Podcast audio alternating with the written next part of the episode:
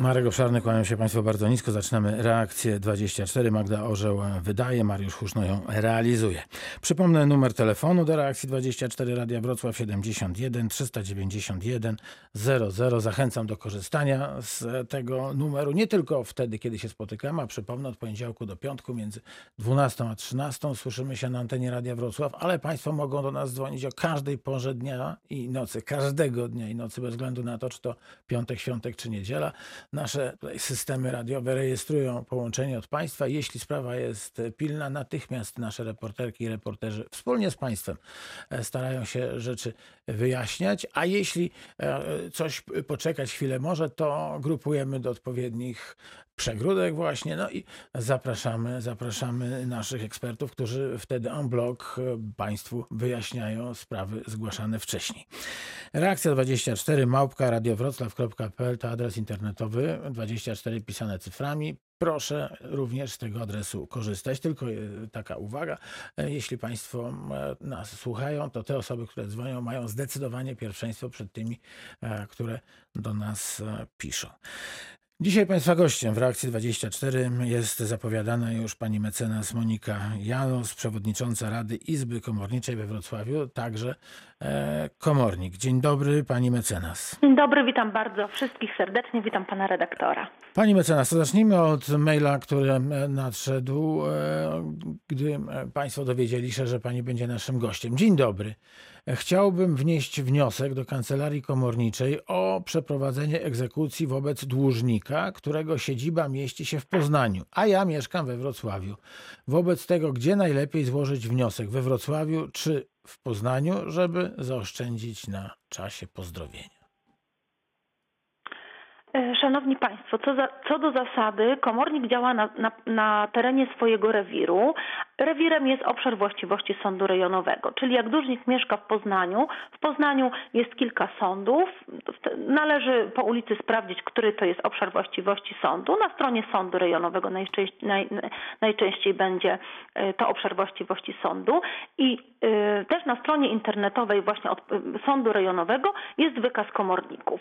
Oprócz tego wykaz komorników jest też na stronie każdej izby komorniczej, jest również izba komornicza w Poznaniu. Izb jest 11 i te izby pokrywają się z sądami apelacyjnymi. Więc na pewno w Poznaniu, w okręgu tego sądu, gdzie mieszka dłużnik, działa kilku, jak nie kilkunastu komorników i ci komornicy prowadzą egzekucję, nie mogą odmówić przyjęcia sprawy, muszą poprowadzić na terenie swojego rewiru. W wyjątkowych wypadkach wierzyciel, czyli pan, który akurat napisał maila, jest wierzycielem, może złożyć wniosek do komornika wybranego. Komornik wybrany może być tylko w okręgu właściwości sądu apelacyjnego w Poznaniu, więc nie może wybrać komornika z Wrocławia, żeby pojechał, przeprowadził egzekucję w Poznaniu. To może być tylko komornik z właściwości sądu apelacyjnego czy izby komorniczej w Poznaniu, ale ten komornik musi spełnić odpowiednie przesłanki, tam musi mieć wskaźniki skuteczności i wskaźniki załatwialności sprawy. Czy komornik ma spełnione te wskaźniki, to również wynika, również można znaleźć na stronie internetowej odpowiedniego sądu rejonowego. Najlepiej w takim, ja uważam, że najlepiej jest wybrać komornika w terenie, w rewirze, jak jest nawet kilku, w Wałbrzychu jest siedmiu komorników, we Wrocławiu nawet do 30 w jednym rewirze, to zawsze, zawsze można wybrać spośród tych komorników, no jakiegoś komornika, którego pan, do którego pan będzie chciał sprawę złożyć. To zaoszczędzi na czasie, na kosztach. Taki komornik ma łatwe dotarcie do tego dłużnika, nie musi, nie wiem, jak będzie chciał dokonywać nawet czynności terenowych, no to trudniej jest wybrać komornika, nie wiem, no, ze środy wielkopolskiej na przykład, żeby dojechał do Poznania, niż z Poznania, żeby dojechał do, do, do, do Poznania. Czasami te czynności terenowe nie, nie kończą się na jednej wizycie, trzeba kilka razy e, przeprowadzać, kilka razy pójść do dłużnika, czasami się nie zastanie tego dłużnika. Po prostu w mojej ocenie tak jest e, efektywniej i skuteczniej. Aczkolwiek nie zabierając, nie ograniczając panu tego prawa wyboru, jeżeli pan współpracuje, czy ma komornika z, z, z innej miejscowości, z tym, że musi, musi być położona w okręgu sądu apelacyjnego, a spełnia te wymogi, ma wyrobione współczynniki, jest na stronie internetowej jako komornik, który może przyjmować sprawy, no to można sobie właśnie wybrać takiego komornika. Ale z Wrocławia w żadnym wypadku nie. W żadnym wypadku. Do 2019 roku była taka sytuacja, że komornik działał na terenie całej Polski. To powodowało osłabienie skuteczności egzekucji, liczne zbiegi egzekucji. Komornicy musieli sobie przekazywać później sprawy do właściwego. Te sprawy były też postępowania y, no, przez, to, przez tą całą procedurę dłużej się toczyły, więc y, ustawodawca stwierdził, że efektywnie jest jak zachować ten wybór, owszem, żeby dać no, prawo wyboru wierzyciela, ale zawężając do apelacji. Mecenas Monika Janus, przewodnicząca Rady Izby Komorniczej we Wrocławiu, jest gościem reakcji 24. Przypomnę numer 71 391 00 00. Mogą Państwo też pisać reakcja 24 małpka radiowroclaw.pl. Pani mecenas, no, jeśli chodzi o postępowania komornicze, no to pewnie ci, którzy chcą e, otrzymać e, pieniądze zasądzone przez e, sąd, no zastanawiają się, ile będą musieli wydać na komornika, jeśli dłużnik nie będzie chciał sam spraw uregulować. Tak, oczywiście. Od strony wierzyciela, jak to wygląda? E, Jeżeli dłużnik nie zapłaci, pomimo tego, że ma zasądzone tam jakąś należność w tytule wykonawczym, e, to wierzyciel może złożyć e, wniosek do komornika sądowego. Przypomnę jeszcze akurat przy składaniu wniosku, że można skorzystać z formularzy, które są na stronie izb komorniczych, na stronie sądów rejonowych, są powszechnie dostępne w internecie. Nie trzeba składać wniosku na formularzu, można skorzystać, on po prostu może ułatwić po prostu wy, wy, wy- wypełnienie e, wniosku, ale nie trzeba skorzystać, można skorzystać ze swojego własnego wniosku o wszczęcie egzekucji. I teraz tak, ile to kosztuje? Wierzyciel nie płaci nic, żadnej opłaty. Żadna opłata nie jest na wstępie pobierana. E, Ale może, może zdarzyć się taka sytuacja, że wierzyciel nie zna, jaki dłużnik ma majątek. Dłużnik też nie wskaże tego majątku. Komornik nie ustali na podstawie dostępnych, bezpłatnych rejestrów, na podstawie danych. W ten czas e, komornik wzywa o zaliczkę na wydatki e, po to, aby aby właśnie ten majątek y, dłużnika znaleźć, z którego można prowadzić egzekucję. I tak, koszt zapytania do ZUS-u to jest około 39-40 zł. Koszt zapytania do systemu Ogniwo y, to są jakieś y, 50, 50 chyba groszy za każde zapytanie. Także w zależności od tego, ile komornik dokonuje czynności w celu poszukiwania majątku, tyle, y, o tyle nas wezwie o zaliczkę. Zaliczkę również y, komornik pobiera od zapytania y, w rejestrze nieruchomości, to jest 20 zł, czy dłużnik posiada nieruchomość, czy nie, za jedno zapytanie, a również komornik może Państwa wezwać o zaliczkę na koszty korespondencji. Pierwsza korespondencja adresowana do dłużnika, zawiadomienie o wszczęciu egzekucji z wszystkimi pouczeniami jest po stronie komornika, natomiast każda kolejna korespondencja y, to no, komornik może wezwać o, o zaliczkę na te wydatki. No dobrze, to na razie, na razie mamy zaliczkę. No i przy, przyjmijmy, e, że postępowanie się toczy. Proszę powiedzieć średnio, ile takich zapytań trzeba e, skierować, żeby e, ustalić, jaki jest majątek e, dłużnika? No to standardowe to jest zapytanie ZUS, e, zapytanie do tego systemu ogniwo o rachunki bankowe dłużnika. E, No w zależności od tego, czy będzie toczyła się egzekucja z nieruchomości, czy e, to 20 zł, no to powiedzmy średnio to jest koło 70 zł z kosztami korespondencji. Rozumiem. 65-70 zł. Czyli powiedzmy w 100 zł się zmieścimy, jeśli sprawa jest bardziej skomplikowana. E, Co dalej? Jak to dalej e, przebiega? E, Patrząc oczywiście oczami wierzyciela.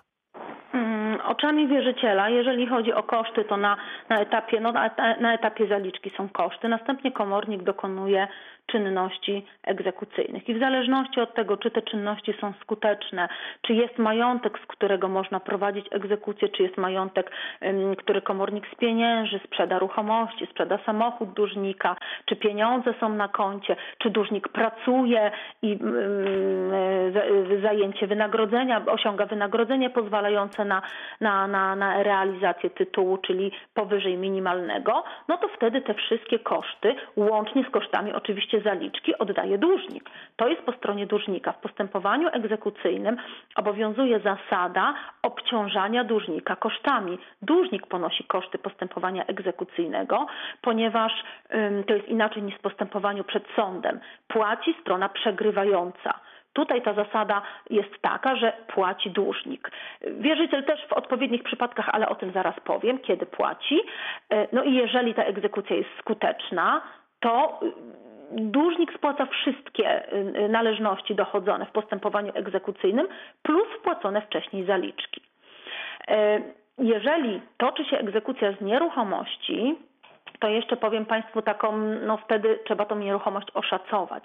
Oszacuje, komornik powołuje biegłego sądowego, rzeczoznawcę majątkowego do szacowania nieruchomości i tutaj ta zaliczka jest najwyższa. Na szacowanie nieruchomości, mieszkania, to w zależności od tego jaka to jest nieruchomość, czy mieszkanie, czy działka, czy dom, to ta wysokość zaliczki no waha się nawet od 1200 do, jak jest bardzo skomplikowana gospodarcza nieruchomość, to, to, to nawet może być kilka tysięcy złotych. Ale to też jest zaliczka na wydatki i też później ze sprzedaży nieruchomości w pierwszej kolejności te pieniądze oddaje się wierzycielowi. Więc jak jest egzekucja skuteczna? Wszystkie koszty są po stronie dłużnika. Jeżeli egzekucja okaże się bezskuteczna, no to te zaliczki ponosi w postępowaniu wierzyciel. To nie znaczy, że mu te pieniądze przepadają, bo zawsze może wszcząć kolejną egzekucję w celu odzyskania tych, tych środków. Może dłużnik, nie wiem, podejmie pracę, osiągnie emeryturę, rentę, może poprawi się jego stan majątkowy, to jest wtedy szansa na odzyskanie. No ale któraś ze stron musi te koszty ponieść. Nie ponosi państwo, nie ponosi komornik. To są koszty, które ponoszą, ponoszą strony postępowania. Czyli jest ryzyko, że jeśli udamy się do komornika, to w efekcie możemy, możemy jeszcze dołożyć do tak zwanego interesu. No tak, skuteczność egzekucji waha się w granicach 20%. No takie są realia, e, więc jest ryzyko, że no te koszty, koszty zaliczek poniesie wierzyciel. Oczywiście, to zawsze jest jakieś ryzyko. No to teraz e, chciałem zapytać o to, jak wygląda to z punktu widzenia dłużnika. No, z punktu te... widzenia dłużnika mhm. wygląda to następująco. Co prawda, jak Państwo wiecie doskonale, nie ma czegoś takiego jak nieuchronność egzekucji w polskim prawie, właściwie w każdych systemach prawnych nie ma nie... konieczności egzekucji. To nie jest tak jak nieuchronność kary w postępowaniu karnym. Egzekucji można uniknąć, spłacając swoje zobowiązania. Nawet nie trzeba czekać na wyrok sądu. Można zawrzeć ugodę, można od razu spłacić niezapłaconą fakturę. Jeżeli dłużnik dopuszcza do wszczęcia egzekucji, to wtedy oprócz wszystkich wpłaconych zaliczek, o których mówiłam wcześniej, dłużnik ponosi tak zwaną opłatę egzekucyjną. I ta opłata egzekucyjna co do zasady wynosi 10% od wyegzekwowanego roszczenia. Jak komornik wyegzekwuje 1000 zł, to od 1000 10%. Jak 2000 to 10%. Ale to są pieniądze komornika, tak? To są pieniądze nie komornika, ale pieniądze w postępowaniu egzekucyjnym. Zaraz powiem, co się z tymi pieniędzmi dzieje. Z tym, że najwyższa opłata, jaką dłużnik może ponieść, to 50 tysięcy, czyli nawet za wielomilionowy dług 50 tysięcy, to już nie idzie te 10% od, od wysokości. Najniższa niższa to 150 zł. Jeżeli dłużnik zapłaci w terminie 30 dni od razu po wezwaniu, no to wtedy ta opłata jest obniżona. I te pieniążki nie są pieniążkami komornika. To są pieniądze Skarbu Państwa. Komornik z tych pieniędzy dopiero otrzymuje prowizję, z której utrzymuje całą kancelarię, pracowników, programy komputerowe, no i siebie, koszty jasne. osobowe i rzeczowe, później płaci podatek i później to, ten, ten, to, co zostaje, czyli dochód komornika, to są już pieniądze komornika. Okej, okay. to w takim razie proszę powiedzieć, dlaczego no, bardzo wielu z tych, którzy tej egzekucji komorniczej są poddawani, zaczynają negocjować z komornikiem, jeśli to wszystko jest tak poukładane, jak pani mówi. Jest jaka, jak, jakieś pole do tego, żebyśmy o tej opłacie mogli rozmawiać z komornikiem? Nie ma żadnych w tej chwili negocjacji z komornikiem, dlatego że jest wyraźny przepis, który mówi, że za niewłaściwe pobranie opłaty egzekucyjnej, opłata egzekucyjna jest sztywno ustalona. Są przypadki takie, tutaj 150 zł, tutaj tyle, ale to jest ustalone sztywno. Nie ma widok powidełek od do jest 10%, a jeżeli komornik weźmie, pobierze opłatę niezgodną z ustawą, zaniżoną albo zawyżoną, grozi nam y, odpowiedzialność karno-skarbowa. Czyli my nie możemy narażać skarb państwa na straty, pomijając, pobierając na przykład, nie wiem, 5% czy 2% zamiast 10%. Dłużnik może w wyjątkowych wypadkach złożyć do sądu wniosek o miarkowanie opłaty egzekucyjnej. Ale to są wypadki wyjątkowe. Dłużnik musi uzasadnić szczególną swoją sytuację, e, no i niski nakład pracy komornika. Ten przepis został wprowadzony wiele lat temu ze względu na sytuację służby zdrowia, jednostek służby zdrowia, szpitali, wtedy kiedy toczyły się egzekucje przeciwko szpitalom, ze względu na szczególny podmiot, czyli na ten, znaczy ustawodawca nie określił, że dotyczy to szpitali, ale taki, taki, takie było, taka była przyczyna wprowadzenia tego przepisu, na szczególnie, e, na, na ten szczególny podmiot e, i egzekucje, no szpitale były w złej kondycji, toczyły się egzekucje, firmy, które zaopatrywały szpitale wygrywały sprawy w sądzie pracownicy, czyli pielęgniarki, lekarze wygrywali pracę w sądzie i wtedy toczyły się egzekucje przeciwko szpitalom. I to była taka przyczyna do tego, żeby jakieś były widełki do, no powiedzmy w cudzysłowie bardzo negocjacji do obniżania opłaty egzekucyjnej. Teraz też to wszystko jest, ale to jest bardzo formalne postępowanie. I to o tym decyduje sąd, nie komornik. Komornik y, od 2019 roku podlega, nawiązuje się między komornikiem a prezesem sądu podległość służbowa. Komornik jest stricte przy sądzie, jest to urzędnik, funkcjonariusz publiczny, nie jest to przedsiębiorca prowadzący działalność gospodarczą, który może negocjować stawki. Z drugiej strony, patrząc od naszej strony komorników, my musimy każdą sprawę przyjąć. Nawet jak wiemy, że ta sprawa będzie nieopłacalna, że na niej nie zarobimy, że mało zarobimy, każdą sprawę mamy obowiązek przyjąć i każdą sprawę rzetelnie poprowadzić. To za chwileczkę, jeśli e, pani pozwoli, e, wrócimy do odpowiedzialności, nie wrócimy, porozmawiamy o odpowiedzialności komorników. E, przypomnę, pani Monika Janos, pani mecenas jest przewodniczącą Rady Izby Komorniczej we Wrocławiu i jest dzisiaj z nami w reakcji 24 Radia Wrocław 71 391 00 00 to nasz numer telefonu do Państwa dyspozycji. Reakcja 24 małpka radiowroclaw.pl to jest adres mailowy. Mogą Państwo do nas także pisać. No i teraz sprawa pani Olgi, mm, która pracuje w, w sklepie i zarabia 3000 zł na tak zwaną rękę. Ma zajęcie komornicze na rachunku bankowym, na który wpływa kwota z wynagrodzenia za pracę. No i oprócz tego e, co miesiąc z zajętej pensji komornik ściąga na poczet jej długów kwotę 1100 zł, a więc na konto wpływa 1900 zł. Pani Olga pyta tak, czy komornik ma prawo zająć z konta całą kwotę, która wpłynie, czy tylko jakiś procent. Mm, chcę zaznaczyć jeszcze, że jestem osobą samotnie wychowującą dziecko i na to konto wpływają również alimenty w wysokości 400 zł na dziecko. Nie mam innego źródła utrzymania. Pani Olga kończy. Czyli z tego, co, e, co pisze pani Olga, 1900 zł zostaje po zajęciu komorniczym, plus 400 zł e, jest dodatkowo na dziecko z alimentów, czyli razem 2300 zł ma pani Olga dla siebie na życie i dla dziecka. Poruszył pan redaktor bardzo ważną sprawę. E, mianowicie alimenty czy kwoty z programu 500 plus i inne świadczenia rodzinne są, Szanowni Państwo, chronione przez prawo i nie podlegają zajęciu.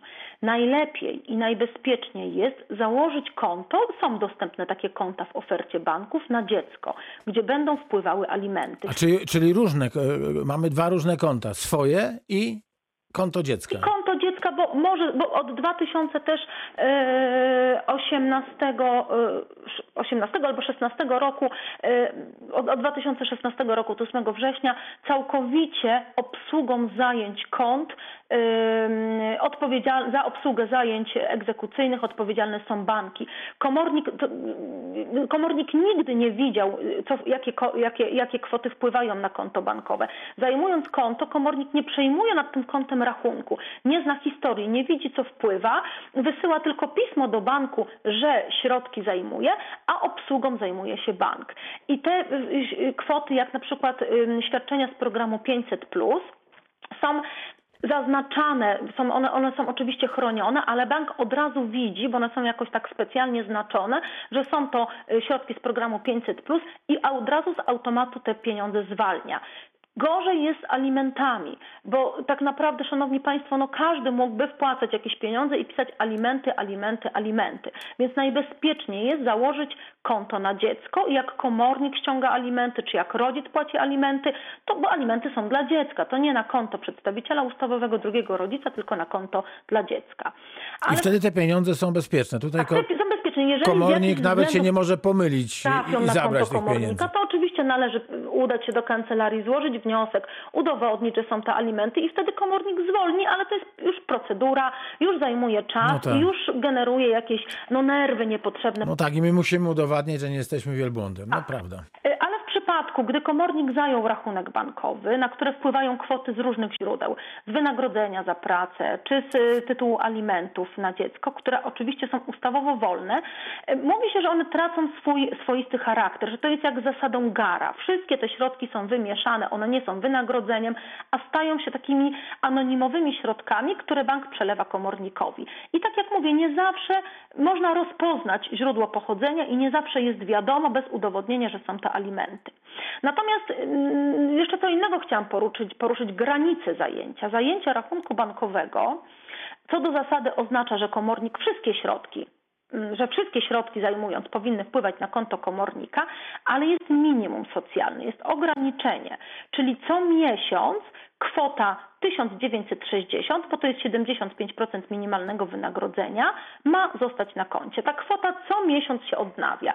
Co roku to minimalne wynagrodzenie zmienia się, 75% jest, y, tylko co? I, I, te pieniądze muszą zostać. Czyli teoretycznie, jak, do, dla, jak pani Oldze zostaje 1900 wpływa na konto plus 400 alimentów, to teoretycznie ta kwota 1960 ma zostać na koncie. Czyli pani Olga tutaj musiałaby y, w jakiś sposób no, y, no gdyby miała te środki y, y, tytułu, z tytułu alimentów na konto dziecka, no to więcej by wtedy jej na tym rachunku bankowym oczywiście zostawało. No tak, ale trzeba też e, przyjąć e, taką oto sytuację, że jeśli dostajemy, no nie wiem, tak się może wydarzyć e, w, w danym miesiącu dwa razy pensję, no bo pra, pracodawca się pospieszył Tak. z drugą pensją. E, No to, no to wtedy może być e, tragedia, ponieważ komornik zabierze nam e, całą jedną pensję i zostawi z tej drugiej tylko minimum socjalne.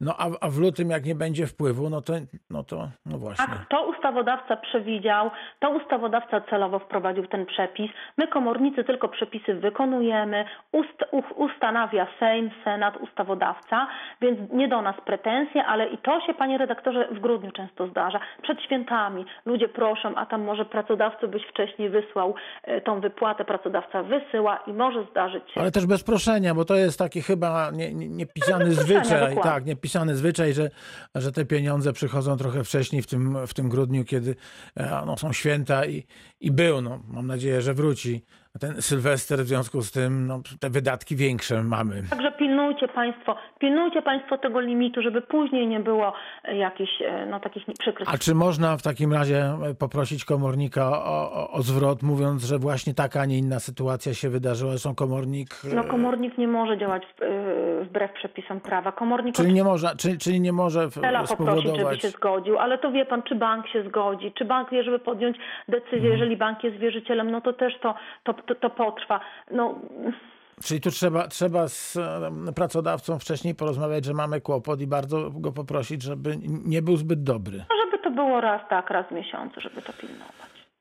Pani Kasia do nas napisała. Dzień dobry. Jak mogę zachęcić, tu jest cudzysłów, komornika, by podał mi, jaka jest sumaryczna wartość zadłużenia mojej zmarłej mamy. Ja spadek odrzuciłam, natomiast sąd rodzinny wezwał mnie w odpowiedzi na wniosek o zgodę na odrzucenie spadku w imieniu małoletnich do podania sumy zadłużenia i bez współpracy z komornikiem nie mam jak odpowiedzieć na wezwanie sądu. Do komornika, u którego były toczone sprawy zadłużenia, otrzymał, komornik otrzymał ode mnie wniosek z prośbą o podanie oraz prośbą mailo, mailowo i telefonicznie takiej informacji, ale nie odpowiada, bo twierdzi, że nie ma takiego obowiązku. E, Tu rzeczywiście komornik y, może, ym, jeżeli nie robi ym, spisu inwentarza, y, jeżeli nie prowadzi spisu inwentarza, to wtedy, jeżeli prowadzi postępowanie w sprawie spisu inwentarza, czyli ustala wartość czynną i bierną spadku, to wtedy oczywiście z urzędu to ustala. Natomiast komornik komu może podać? E, Może podać komornik wierzycielowi, który, którego roszczenie jest stwierdzone w tytule wykonawczym, jakie jest roszczenie. A co do spadkobierców, jeżeli pani, y, bo pani odrzuciła spadek, czy pani przyjęła z dobrodziejstwem inwentarza? Spadek odrzuciłam, natomiast sąd rodzinny wezwał mnie w odpowiedzi na wniosek o zgodę na odrzucenie spadku w imieniu małoletnich do podania sumy zadłużenia. Tak to napisała do nas nasza Tylko słuchaczka. strony, jeżeli, jeżeli mu, musiałabym się nad tym głębiej zastanowić. Jeżeli rzeczywiście spadkobierca przystąpi do postępowania, to wtedy komornik musi mu e, uzasadnić. No sąd może po prostu zapytać komornika, z tym, że sprawy, które toczą się u komornika, to miejcie Państwo świadomość, że to nie, nie, nie całe zadłużenie. Mo, mogą się toczyć sprawy u innego No komornika. tak, ja rozumiem, ale, ale jest Ale sytuacja... te konkretne u, właśnie. u, u tego, te konkretne, To p- pani mecenas, umówmy się tak, że, że pani e, sprawdzi Pani Oldze, bo y, sytuację i może się umówimy i myślę, że to też e, ważna informacja dla, dla większej liczby słuchaczek i Tak. słuchaczy i byśmy może odpowiedzieli króciutko na antenie Radia Wrocław, jak sobie z tą sprawą poradzić. W ogóle dobrze? możemy tematycznie przygotować się i Świetnie. zrobić audycję na temat właśnie dziedziczenia długów i właśnie tej odpowiedzialności spadkowej, bo to widzę, że Państwa też interesuje. Świetnie, to w takim razie już na taką audycję się umawiamy, a ten konkretny przypadek no, będę prosił, by Tak, spróbowała tak. Pani jak najszybciej rozeznać, żebyśmy mogli odpowiedzieć naszej słuchaczce. A teraz e, Pan Bartłomiej z okolic Żmigrodu zna nasz numer telefonu, świetnie, 71 391 00 00. Przypomnę go przy okazji. Dodzwonił się do reakcji 24 Radia Wrocław. Słuchamy Pana bardzo uprzejmie. Dzień dobry. Dzień bardzo. dobry. Witam serdecznie pana i witam panią. Ukłony.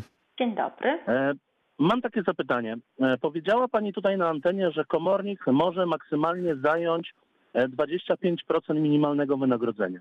A proszę mi powiedzieć, czy w przypadku, jeżeli komornik zajmuje pensję czy co um, dłużnika, e, który jest winny za alimenty, to też jest ta sama sytuacja, że maksymalnie 25% wynagrodzenia? Nie, ja nie powiedziałam o 25%. 25% emerytury czy renty może zająć. Wynagrodzenie podlega zajęciu w wysokości 50%. Z tym, że minimalne jest wolne od potrąceń, czyli musi zostać dłużnikowi, a na alimenty zajmuje 60% i wtedy to minimalne nie podlega y, ograniczeniu. Na alimenty 60% z pensji, bez względu na to, czy dłużnik zarabia minimalne wynagrodzenie, czy więcej niż minimalne. Na inne y, zobowiązania które nie są zobowiązaniami alimentacyjnymi 50%, ale musi zostać ta, ta kwota minimalnego wynagrodzenia, a renta emerytura jest 25%. Rozumiem. A teraz mam drugie takie pytanie. Jeżeli mm, dłużnik e, uchyla się od płacenia alimentów e, i jest młody, że tak powiem, czy może komornik ściągać e, te pieniądze, które jest winny z jego rodziców? Może komornik ściągać te pieniądze pod warunkiem, że sąd wyda taki wyrok. Czyli jeżeli jest egzekucja bezskuteczna względem no, ojca czy matki, rodzica, to wtedy można wystąpić do sądu o zasądzenie y, alimentów od wstępnych, czyli od dziadków, pradziadków. W linii prostej odpowiada się. Jeżeli jest Rozumiem. bezskuteczna, to wtedy od dziadków, od pradziadków, no i wzwyż tak dalej. No tak samo alimenty też y, dzieci ym, są zobowiązane płacić rodzicom alimenty. Też mam sprawy, co prawda jest ich zdecydowanie mało, to na palcach jednej ręki mogę policzyć, ale też mam sprawy, kiedy dziecko jest obowiązane do płacenia alimentów starszym rodzicom, a nie płaci, nie utrzymuje. Dobrze, mam takie zapytanie. Czy mogłaby Pani powiedzieć, jakby wyglądała procedura, czyli tego powrotu tak jakby do sądu, żeby sąd wydał, e, żeby można było e, ściągać alimenty z rodziców e, tego, e, tego, tej osoby, która jest winna na alimenty? To na zasadach ogólnych pozew o zasądzenie alimentów, tak jak pozew o zasądzenie alimentów względem dziecka, tak samo pozew Dobrze, to proszę, alimentów. proszę mi powiedzieć, czy na przykład jeżeli e, sąd wydał, wydał wyrok i osoba uchyla się od płacenia alimentów i robi wszelkiego rodzaju Przepraszam. Halo, halo? Więc e, jest jakiś okres czasu, że ten komornik tam postęp, prowadzi postępowanie egzekucyjne i przez jakiś czas tam nie, no nie może ściągnąć tych pieniążków, czyli co, daje zaświadczenie, z Tak, którym zaświadczeniem możemy iść do sądu, tak? Tak, ja przypuszczam też, jak są takie postępowania, to też sądy ściągają akta od komorników albo informację, że egzekucja jest bezskuteczna. Tak, komornik może wydać na wniosek w każdym czasie takie zaświadczenie, że egzekucja jest bezskuteczna. Ile wpłacił dłużnik, przez jaki okres, bo bezskuteczna egzekucja to nie znaczy, że dłużnik nic nie wpłacił, bo jak on będzie wpłacał złotówkę, 2 złote 20 grosza, oczywiście koloryzuje to, yy, no to też jest bezskuteczna, bo skuteczna egzekucja jak, jak, jak, jak, jak, jak, wszystko jest na bieżąco. Dobrze, a mam jeszcze jedno ostatnie pytanie. Proszę mi powiedzieć, na przykład jest wyrok sądu o zasądzonych alimentach i jest ta bezskuteczność, czyli jak ja poszedłem do komornika i e, ciągle czekam na te pieniążki, że tak powiem, to komornik, e, czyli to jest tak jakby dożywotnio zasądzone, że ta osoba będzie musiała oddać kiedyś te pieniądze w przyszłości, bo na przykład teraz uchyla się, ale nie wiem, kiedyś z biegiem czasu podejmie pracę i to tak jakby zostanie, no, cały czas jest na nią nałożone to, że ona będzie musiała oddać, czy ja po jakimś czasie będę musiał się przypomnieć do komornika, żeby komornik na nowo ściągał od niej pieniążki. Ale ta egzekucja jest u komornika cały czas. Y, Czyli wie, Egzekuc- czyli Komornik nie umarza z powodu bezskuteczności. No chyba, że na wniosek, chyba, że pan sobie życzy umorzenia, no to wtedy oczywiście e, trzeba będzie złożyć sprawę na nowo do komornika. Natomiast jeżeli pan raz złożył u komornika i ta egzekucja cały czas jest u komornika, a ona jest bezskuteczna, to bezskuteczność egzekucji w alimentach nie jest powodem do umorzenia egzekucji. Po pierwsze. Po drugie, komornik z urzędu urzędu. Pan nawet nie musi przypominać się, że sprawa jest tutaj komorniku, u ciebie zrób coś. Komornik z urzędu jest zobowiązany prowadzić dochodzenie w celu ustalenia tych źródeł stanu majątkowego y, czy mm, no, dłużnika.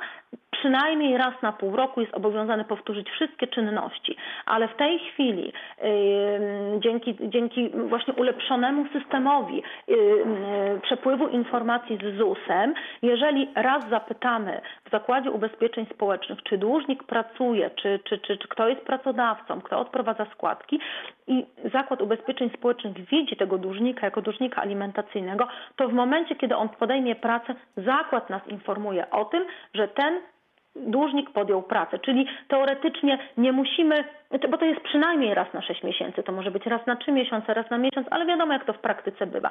Jest teraz o wiele łatwiej odwrócony przepływ informacji, że to ZUS informuje i nam się wyświetla, że ten dłużnik y, podjął y, pracę.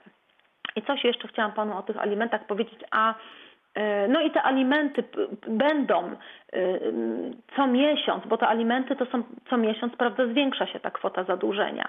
I te alimenty będą co miesiąc płatne y, dziecku alimentowanemu do czasu, kiedy ono się samo, nie, kiedy się nie usamodzielni. A to, czy się te alimenty nie wygasają jakby z mocy prawa. Kiedy się dziecko nie usamodzielni? Dla każdego dziecka to jest inny czas. Jeżeli dłużnik, który ma płacić alimenty, uzna, że jego obowiązek alimentacyjny wygasł, bo dziecko jest samodzielne, może podjąć pracę, yy, to wtedy on sam musi wystąpić do sądu o uchylenie obowiązku alimentacyjnego i sąd stwierdza, bada, to też jest pozew, musi wystąpić z pozwem oczywiście do sądu o ustalenie, że obowiązek alimentacyjny wygasł. Sąd na podstawie dokumentów, zaświadczeń, zeznań świadków y, wydaje y, wyrok, że obowiązek alimentacyjny od tego i tego dnia wygasł. I wtedy komornik tylko dochodzi tych, tych, tych zaległych alimentów. Dobrze, bardzo dziękuję. Życzę miłego dnia, do widzenia. Wszystkiego dobrego, panie Bartłomieju. Pozdrawiamy Żmigród, a teraz na antenie Radia Wrocław w reakcji 24 panią Aleksandrę z Ząbkowic Śląskich witamy. Dzień dobry, pozdrawiamy Ząbkowice. Słuchamy uprzejmie Dzień dobry, dzień dobry panie redaktorze, dzień dobry pani komornik. Yy, Ja mam takie pytanie odnośnie minimum socjalnego w przypadku, kiedy yy, dłużnik prowadzi działalność gospodarczą i jego konto, na które wpływają yy, pieniądze jego, jego na życie, yy, to konto firmowe. Czy w tym przypadku również yy, komornik ma obowiązek zostawić? Ponieważ ja od dłuższego czasu, właściwie od półtora roku em, funkcjonuję w ten sposób, że wszystkie pieniądze, jakie wpływają na konto firmowe są mi zajmowane, a jest to mój jedyny dochód, czyli pozostaję w zasadzie bez dochodu. No niestety nie powiedziałam właśnie tego Państwu, że to dotyczy osoby konta osoby fizycznej, to minimum socjalne. Mhm. Przedsiębiorców to, y, to nie dotyczy, niestety. Y, Pani jedynie co może mm, żądać, ubiegać się o to, aby komornik co miesiąc zwolnił y, pani konto na bieżące wypłaty dla, dla, dla, dla pracowników, ale to też jest procedura, trzeba przedstawić niebudzący wątpliwości dowód, czyli listy płac y, pracowników, No, uwierzytelnione odpisy. pracowników, ale w zasadzie e, gdyby nie jakieś tam e, inne, inne osoby, które mi pomagają, to funkcjonuje e, i, i w zasadzie nie mam za co żyć. Tutaj ustawodawca rzeczywiście zabierane. bierze Czyli pod uwagę tak? profesjonalizm przy prowadzeniu działalności gospodarczej i tego ograniczenia nie zastosował. Dobrze, dziękuję bardzo. Dziękuję. Proszę Państwa, pani mecenas Monika Janus, 71 391 00 00 jest dzisiaj Państwa gościem w reakcji 24 na Radia Wrocław. E, No to teraz e, takie pytanie, e, które nasuwa się po odpowiedziach, które Pani przed chwilą udzielała, mianowicie no jest sytuacja taka, że, że, że rodzice widzą, iż syn, córka żyje tak, że za chwilę no właśnie komornik może zapukać do, do, do drzwi rodziców, no bo, no bo nie pracuje latorośl, a, a ma skądś pieniądze, bierze jakieś chwilówki i tak dalej, i tak dalej. Więc jak pani pozwoli, to, to o tym za moment, bo jest pan Jerzy z Wrocławia, a jest u nas ten zwyczaj, że no, ci, którzy telefonują, mają pierwszeństwo. Później będzie p- również pan Jerzy, ale tym razem z Legnicy. Dzień dobry, panie Jerzy, pozdrawiamy Wrocław. Dzień dobry wszystkim, kłaniam się. Ja takie szybciutkie mam pytanie do pani y, komornik, tak nazwijmy to. Y, Ale- To pytanie Proszę? nazwijmy. Tak, tylko Tak. pytanie, oczywiście. Da, bo, Pytanie oczywiście, nazwijmy. imię krótkim, dobra. Tak, mianowicie pani użyła zwrotu y, komornik zajmuje konto bankowe.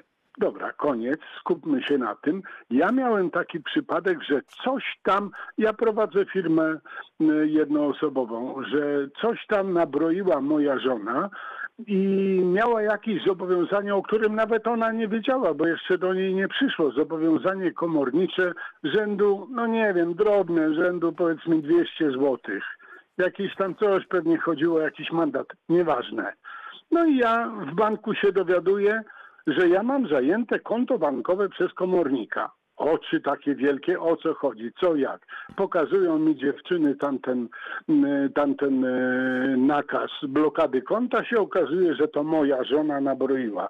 No dobrze, no to ja się ściąłem strasznie, dlatego że konto firmowe jest kontem firmowym i z tego konta się robi różne operacje. Tymczasem zadłużenie jest, blokada komornicza przyszła nie na kwotę zadłużenia powiedzmy tej mojej żony, czyli powiedzmy tych 200 złotych, tylko przyszła blokada na całe konto. Mhm. No to dobrze, że ja jestem z Wrocławia, siadłem w auto, biegiem pod adres m, tam na Legnickiej do tej pani komornik młodej, no i mówię, że tu jest jakaś lipa, proszę bardzo, co by nie było, ja płacę ten, ten dług żony, ale proszę mi odblokować konto, bo kurczę, kradniecie mi wiosło, a jestem na środku nurtu, prawda?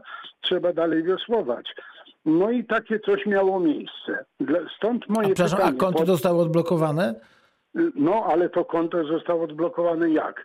Ta pani powiedziała, tak, proszę bardzo, y, ja już odblokowuję kon- konto i dwa dni trwał przekaz listu od tej pani Okej. y, komornik do banku, żeby bank odblokował. No ludzie, no to tak nie można pos- postępować. Ja uważam, że jeżeli ktokolwiek y, nabroił na jakąś kwotę, która jest y, w pełni jest pokryta kontem bankowym, to zajęcia jakiegokolwiek można dokonać do wysokości tej kwoty, a nie y, do blokowania konta. Miałem podobny przypadek. y, Panie, ale to miało być, krót, to miało być krótkie pytanie, mówił pan. Dobra, nie przeszkadzam. Nie, nie przeszkadza pan. Nie przeszkadza pan. Niech pan, po- posłuchajmy w, wspólnie Dobra, e, komentarza dobra. pani mecenas. E, e, Dzięki, dzięki, ładne. Jestem zdziwiona tym, co pan mówi, bo y, początkowo myślałam, że pan się pomylił i mówi pan o urzędzie skarbowym, bo wiem, że w egzekucji administracyjnej jest taki przepis, że rzeczywiście i mandaty e, komornik skarbowy, czyli urząd skarbowy ściąga. Wiem, że rzeczywiście jak jest na 200 zł, to zablokowane jest całe konto. U nas tak nie powinno, znaczy trudno mi się odnieść do tego konkretnego przypadku, bo nie znam tego Mhm. przypadku, nie Tak, znam tak. akt sprawy, ale my zajmujemy i to wynika z kodeksu, y, powinniśmy zajmować y, tylko y, pieniądze do wysokości egzekwowanej należności, czyli do tych 200 złotych, a nie całość, to po pierwsze. Tutaj no nie wiem dlaczego tak się stało, a po drugie, jeżeli konto jest na pana, to ja nie mam prawa zająć konta innej osoby, nawet gdyby to była żona.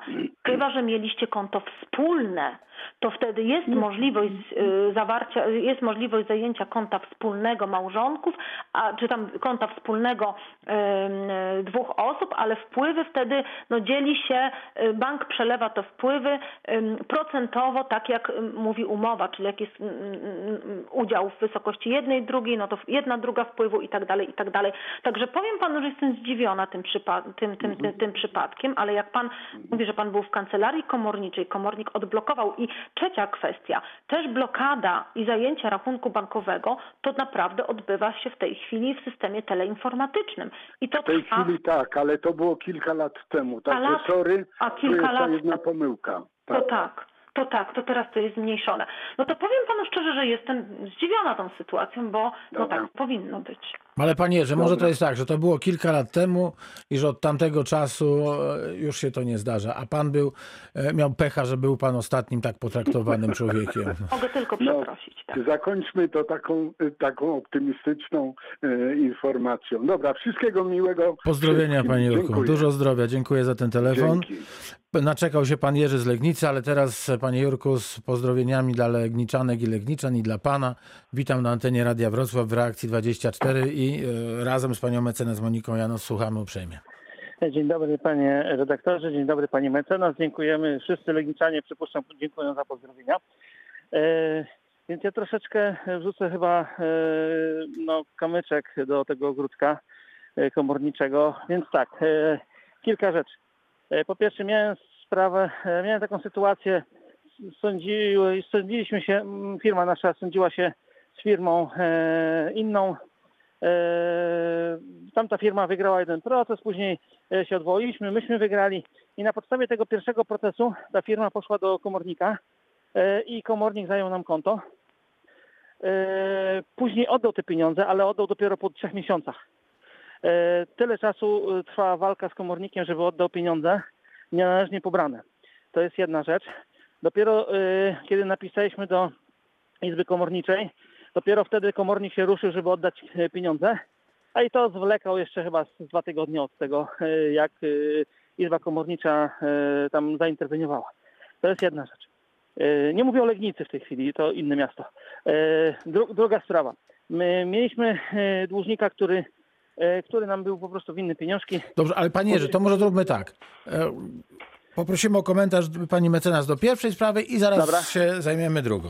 Pani mecenas, Okej. co można no ja powiedzieć? Też, y, oczywiście mogę posypać głowę popiołem i przeprosić, ale nie odpowiadam y, personalnie za wszystkich komorników, którzy dopuszczają się no, tego typu przewlekłości. Jeżeli jest y, wyrok sądu, y, czy jest jakieś orzeczenie, które nakazuje wydać te pieniądze, które komornik gdzieś tam trzyma w depozycie, to robi się to no, niezwłocznie. Jeżeli jest są to pieniądze, znaczy tak, komornik ma cztery dni na przekazanie, co do zasady oczywiście, bo są tam wyjątki, ale na przekazanie pieniędzy wierzycielowi. Jeżeli nie może wydać wierzycielowi, w pewnych sytuacjach może przekazać do depozytu sądowego. Być może tutaj tak było. Jeżeli zapadł dla Pana jako dłużnika korzystny wyrok, że komornik ma pieniądze zwrócić, to wtedy powinien to zrobić oczywiście niezwłocznie, ale musi te pieniądze ściągnąć z depozytu y, sądowego. To jest to depozyt ministra, y, rachunek depozytowy ministra finansów, Mhm. nazywa, jest to na depozycie sądowym. Nie mamy wpływu na to, kiedy nam sąd z powrotem przekaże pieniądze. Natomiast jeżeli my mamy te pieniądze już przekazane, to do czterech dni maksymalnie pan powinien te pieniądze dostać. Pani mecenas, pani jest przewodniczącą? To dla wszystkich Państwa, bo no to, to jest jeden no, konkretny przypadek, ale jeżeli są takie sytuacje, to zawsze Państwo możecie skorzystać ze skargi na bezczynność komornika y, lub no, komornik No dobrze, odpowiada ale- za to też grozi odpowiedzialność odszkodowawcza za niezgodne z prawem skarga działanie mi nic lub nie daje, zaniechanie bo- No komornika. właśnie, panie Jerzy, moment, bo pani mecenas Monika Janus jest także przewodniczącą Rady Izby Komorniczej. Czyli samorząd zareagował prawidłowo. Czyli, czyli to, czy, czy pani ma jako, jak, jako przewodnicząca e, jakieś instrumenty, by no, zdyscyplinować takiego pana czy taką panią komornik? Samorząd komorniczy jest po to, że, między innymi, żeby czuwał nad, prawidłowość, nad prawidłowymi działaniami komornika sądowego. W momencie, kiedy samorząd komorniczy otrzymuje skargę na takie działanie komornika, to y, nie mamy takiej możliwości jak sąd, na przykład, że możemy nakazać komornikowi coś zwrócić. Y, Możemy, znaczy nie możemy, nie możemy wyegzekwować tego obowiązku zwrotu, a sąd czy prezes sądu już może, bo jest taki przepis, który mówi, że, że, że, że, że, że, sąd czy prezes, sąd może wydać zarządzenie komornikowi. Izba zrobić tego nie może, natomiast Izba ma, samorząd ma taki instrument, jeżeli widzi, że te działania komornika są działaniami, y, które no, powodują obrazę przepisów prawa, to wtedy za takie działanie komornik odpowiada dyscyplinarnie i możemy, mamy prawo, a nawet obowiązek przypadku stwierdzenia rażącego naruszenia przepisów prawa złożyć wniosek do rzecznika dyscyplinarnego o wszczęcie postępowania dyscyplinarnego lub o zbadanie, czy nie, czy nie zaszły okoliczności y, takie, y, które właśnie warunkują wszczęcie postępowania dyscyplinarnego. Okej, Także samorząd ma takie kompetencje. Natomiast prezes sądu czy sąd ma kompetencje, gdzie może bezpośrednio nakazać komornikowi i sprawdzić, czy to zarządzenie zostało wykonane. No, Okej, dru- druga sprawa. Yy, mamy dłużnika, jest wyrok sądowy. Yy, no, yy, zatrudniłem komornika do tego, żeby ściągnął pieniążki. E, komornik po jakimś czasie przy, przysłał mi informację, że no, jest nieściągalny yy, i tak dalej. E, co mnie bardzo zdziwiło, ponieważ wystarczyło mi pół godziny yy, na to, żeby wejść na internet i zobaczyć, że facet zasiada w siedmiu radach nadzorczych. E, a, a komornik nie jest w stanie ściągnąć 3,5 tysiąca złotych. E, więc teraz e, jak, jak, jak działają komornicy, że on nawet nie wiedział, że facet jest w radach nadzorczych? Trudno mi powiedzieć, jeżeli był wniosek egzekucyjny o to, aby sprawdzić cały majątek, y, czy Był. aby zająć wierzytelności przysługujące z, z, z, z, tytułu tych rad nadzorczych, to, to powinien to zrobić. Mało tego, wzywamy dłużników do wskazania mienia. Jeżeli nie, dłużnik nie Dłużnik nie odbierał, nie odbierał korespondencji. majątku, gdzie jeżeli dłużnik nie, nie złoży wyjawienia majątku, to może zostać ukarany grzywną. No, no na opieszałość komornika y, przysługuje również skarga do sądu rejonowego, który może tego komornika zdyscyplinować. Dobrze, to trze- trzecia sprawa. E, Ale mamy, ma, Pani Jurku, mamy dwie minuty. Tak, tak. E, Firma, w której, e, którą prowadzimy, no zatrudnia całkiem dużo ludzi e, i zdarza się, że e, przychodzą do nas pisma od komorników, żeby zająć wynagrodzenie, ale przychodzą też e, pisma, żeby zająć wynagrodzenie osób, które nie pracują już u nas rok, dwa, trzy. Po co w ogóle komornik wysyła nam takie pismo, na które my musimy odpowiedzieć i ponosić koszty tej odpowiedzi? Dla, dla, dlatego, że jeżeli ma we wniosku napisane, aby zajął wynagrodzenie, to musi to zrobić. To jest jego Ale obowiązek. Taki ZUSie, wniosek ZUSie mu powiedzą, czy my odprowadzamy za tą To osobę rozumiem, ja to rozumiem, bo to bardzo mm, Dla mnie to jest mm, idiotyzm. czasami denerwuje tych pracodawców i też do mnie dzwonią, a po co wy piszecie, jeżeli on tu już u mnie 5 lat nie pracuje? My nie mamy takiego rejestru. Musimy sprawdzić. On 5 lat już może temu nie pracować. Nawet komornik może mieć wiedzę sprzed roku, że może nie pracować, no ale mógł się wczoraj zatrudnić teoretycznie. Nie, o, oczywiście, tylko że Państwo y, macie y, wgląd do ZUS-u, czy są odprowadzane składki, prawda? I możecie sprawdzić, czy są odprowadzane za taką osobę składki. Ale jeżeli ja nie mamy zaliczki koszty, y, od wierzyciela, a mamy wpisane we wniosku egzekucyjnym, to musimy to zająć. To wtedy wystarczy, ja- że pan zwróci to zajęcie i odpisze komornikowi, nie pracuje no dobrze, ale muszę dnia. odpisać i muszę ponieść koszty. No przykro No mi, no dlatego takie, ja mam ponosić mamy koszty w takiej sytuacji. A jak nie odpiszę, to 2000 kary, tak? No niestety, no takie mamy prawo.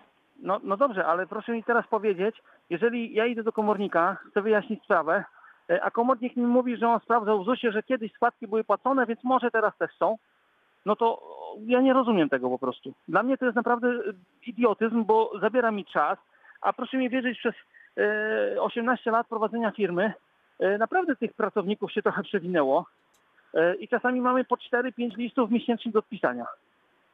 No to 4-5 listów miesięcznie, no, no ja panu Dobrze. nic nie zrobię, no po prostu musi pan odpowiedzieć, komornik tutaj jest y, tą władzą, pyta pana tak jakby, tak samo jakby sąd pana zapytał, czy prokuratura, y, no należy to odpowiedzieć właśnie pod rygorem y, ukarania grzywną. I nie odpowiadając może się pan narazić na grzywną. Dobrze, a jeżeli komornik mi e, wyznaczy grzywnę, a pracownik nie pracuje, e, ja się mogę odwołać? Pan się może odwołać tylko, jeżeli pan, pan się może zawsze odwołać, ale odwołanie No. będzie zasadne, jeżeli pan udowodni, że pan odpowiedział komornikowi w terminie, a pomimo tego komornik pana ukarał grzywną. Aha, czyli no dobra, okej. Dziękuję ślicznie. Dziękuję Tak. bardzo. Osta ostatnie pytanie, pani mecenas. Czy ogłoszenie upadłości konsumenckiej wstrzymuje zajęcia komornicze? Ogłoszenie upadłości konsumenckiej powoduje to, że postępowanie egzekucyjne no, ulega umorzeniu. Wtedy y, to postępowanie nie może toczyć się tak. Bardzo dziękuję. Pani mecenas Monika Janos, przewodnicząca Rady Izby Komorniczej we Wrocławiu, była dzisiaj gościem Państwa w reakcji 24. Jesteśmy umówieni e, na taki większy temat związany z dziedziczeniem, e, z dziedziczeniem długów. E, Myślę, że, że w marcu się spotkamy i o tym porozmawiamy. Dziękuję bardzo, Bardzo miło mi było, pozdrawiam Państwa serdecznie.